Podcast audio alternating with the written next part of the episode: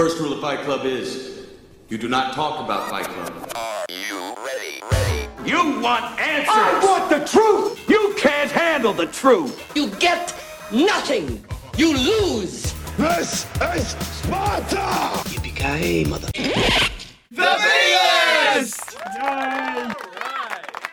Welcome along to the very first ever episode of The B List, the podcast where each week we discuss everything concerning movies. I'm your host, Shaun Piercy, and guess what? We're on social media. Like our Facebook page, The B List with Shaun Piercy, or follow us on Twitter and Instagram at B underscore list Piercy.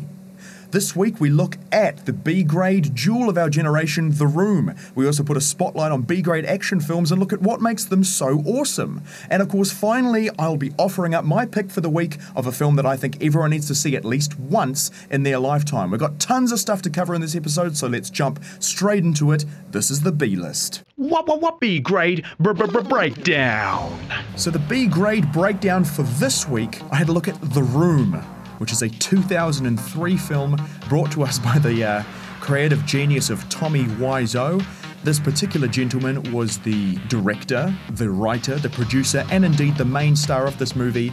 And the reason I watched this film was because it was it's been recommended to me by a few people because of it, it it's just so bad. It's one of those movies that really epitomizes the B grade mantra that is so bad it's good. This movie is a joy to watch. It's hugely entertaining and it's hilarious. The problem is, of course, it's not really meant to be any of those things. Going into this, I didn't know a lot about this movie, just apart from maybe the year it was and the reputations I'd heard about it.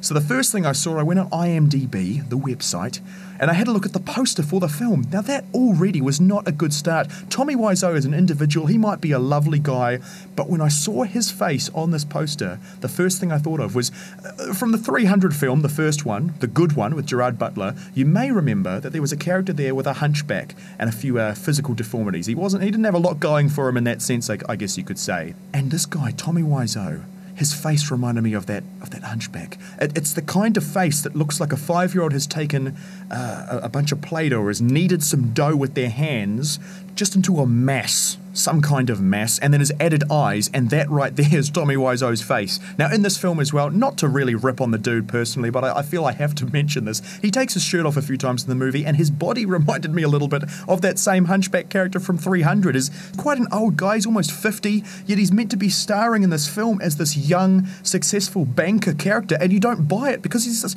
almost 50 year old guy with skin that's not sure if he's young, if he's old, if he's in shape because he's kind of got muscles, but his skin's pulled so tight over it that it looks a bit cancerous. You're not quite sure what's happening. So the first thing I got just from looking at images of this movie was just creepy. You are tearing me apart, Lisa! Now, from the from the first opening shots, the transition of, of this movie makes it look like it's a 90s home film. Now, I'm a 90s child myself. I've looked at my old home movies, and my parents, with the cheap little camcorder that they had when I was about three, I feel, did more artistically than Tommy Wiseau did in this film, just from the opening shots. And that's solidified as the film goes on. Pretty much the, the basic plot of this movie is that there is no plot. You've got Tommy Wiseau, who plays the main character, the lead, Johnny, and the whole point of this movie is that Johnny uh, has a girlfriend, or his future wife, as he continues to refer to her as, uh, or fiance, but as he, he likes to say, future wife, Lisa. And uh, so he's in a relationship with Lisa. The whole plot pretty much revolves around Lisa cheating on him and then the way that Johnny deals with that. And then there's a bunch of other characters that are literally thrown in there. They don't do anything, they don't really do a lot. I think it's called The Room because most of the action takes place in Johnny and Lisa's apartment, and this apartment is kind of like a hub for all these characters to come and go, but they don't really do anything. Uh, there's one character, uh, Danny, who gets caught up in this random as drug bust ring where he sort of owes this guy money. He's suddenly on the rooftop uh, in this little garden area, and all of a sudden there's a guy there with a gun. And the worst part of this scene is that there's a close up on the gun, uh, and the shot is from the ground up, and you can see the underside of the gun, and you can see the line, the crack in the gun where the two parts of the plastic come together. It's clearly a plastic weapon. I was able to pause this movie and have a look at it, and it's awful. I, I just feel if you've got a fake gun, why on earth would you have a close up shot that literally identifies exactly how fake uh, this weapon is. Anyway, that, that was just in that particular scene that had me scratching my head and wondering what was going on. This film did actually win an award I saw on the IMDb, IMDb page uh, as well, rather. The New York International Independent Film and Video Festival Audience Award for the Best Feature Film of 2004. I want to see the other films in that category. This movie was awful. Anyway, the conversations are ridiculously paced. There's no pacing in this film. Scenes are rushed through, characters don't speak in a realistic manner, their interactions are completely robotic. Again, it makes for a hilarious time, but an awful, awful thing to watch if you're looking for a really uh, well constructed and well developed film. Uh, the landscapes that you see in the background look completely fake. Sometimes you can't actually tell if they're just such poor green screens or if they're actually paintings. I can't tell sometimes. Literally, the distinction isn't there for me. Now, one of the things I found hilarious in this was that there's a few scenes where characters like to get a little freaky deaky. Suddenly, they're getting their freak on with each other, and that's fine, I suppose, apart from when the scenes take seven minutes. I want to give her a second chance. After all, she's my future wife. The other thing with the audio in this film is just just the audio's shocking. Everything is dubbed. I feel like the camera that they were using had no good microphone on it, so they had to overdub every single piece of dialogue, which would be fine if they did it well, I suppose, but it's done awfully. And the worst part of it is the effects that they use in this film are terrible. There is a lot of reverb, so every conversation plays out a little something like this. I did not hit her. I did not. Oh, hi, Mark. if you just want to be entertained and laugh. I laughed a lot during this movie. I was rolling my eyes. I had to cover my mouth sometimes just in disbelief at some of the stuff that I was seeing. I couldn't believe I was witnessing some things.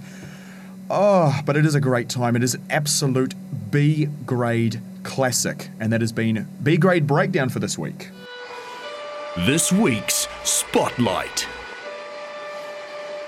So, seeing as we're looking at all things B grade in uh, the B list, I decided this week to spotlight B grade action films because action films, to be honest, even when they're done in a big uh, Hollywood format with lots of Hollywood stars and Hollywood action and big budgets, I'm mainly thinking Michael Bay at this stage, you can still consider them to be pretty B grade, pretty average, pretty lacking, I guess, in plot development, story, uh, characters, all of those things. So, what makes a good B grade action film? Well, I think it does come back to what makes a good B grade film, and that is it recognizing what it is. And that's a film recognizing that it's not top shelf material, that it is, in fact, going for that niche market of people who are just looking for a way to kill two hours in an, an entertaining fashion. I think that's what it comes down to. And for B grade action, it's no different. It's when films recognize what they are. It's it's those super campy, just good time romps with a couple of big, roided up actors and that's a very loose term there for a lot of these action films, actors, and they're just going around. Usually, you can tell it's a good B grade action film based on being able to wrap up the entire plot in one sentence. Now, you can sometimes have intelligent B grade films as well. Now, films which fall into this category are the likes of Starship Troopers from 1997, a fantastic film, very campy, but also some very sharp satire looking at the way that Americans view war, view the military, and view public obligation and attitudes towards the military, the Marines, the Army. This is for you new people. I only have one rule. Everyone fights, no one quits. You don't do your job, I'll shoot you. The satire is very sharp, it's a very intelligent movie. It still knows what it is because it's still hilarious. It's still got some very dark humor in there. And you'll definitely find yourself smiling throughout the movie, but you'll also enjoy it because it's got a little extra bite. Shaun Slick Peck for a sec fleck. Shaun Slick Peck for a sec fleck. For a sec fleck. Shaun Slick Peck for a sec fleck. For a sec fleck. Shaun Slick Peck for a sec fleck. Fleck sec. Shaun Slick Peck for a sec fleck. Shaun Slick Fleck for Shaun Slick Peck for a sec fleck. Shaun's slick pick for a sick flick. So, to continue on with the style of our B grade actions, this week's slick pick is, of course, Commando, the 1985 classic starring Arnold Schwarzenegger, directed by Mark Lester. Now, this is a fantastic movie. It's a perfect example of a B grade action, but it's also one of those ones that's, oh, well, I guess I can't really say it's intelligent. It's not overly intelligent, but it is intelligent in the sense of how it uses Arnie, how it uses its main star. He's totally on form here, in the best shape of his life, grabbing guns left, right, and center, grabbing garden utensils and using them as weaponry as well. Have some beers in Valverde Matrix. It'll give everyone a little more time with your daughter. You're a funny guy, Sully. I like you. That's why I'm going to kill you last. Remember, Sully, when I promised to kill you last? That's what, Major. You did. I lied. It's a fantastic movie, and the reason why it is this week's sick flick is because I believe everyone at some stage in their life should see Commando. Whether you like it or whether you don't, it's an experience that I think you're going to be able to appreciate at the end, even if maybe you don't at the time of watching. So that concludes episode one of the B List. Thanks very much for listening in, guys, and don't forget to tune in for next week's episode where we cover even more stuff to do with B grade magic. Now, again, don't forget to like us and follow us on social media at B underscore list PSC for Twitter and Instagram, or our Facebook page, The B List with Shaun Piercy. Thanks very much, guys. That's the B List for this week. We'll catch you next time.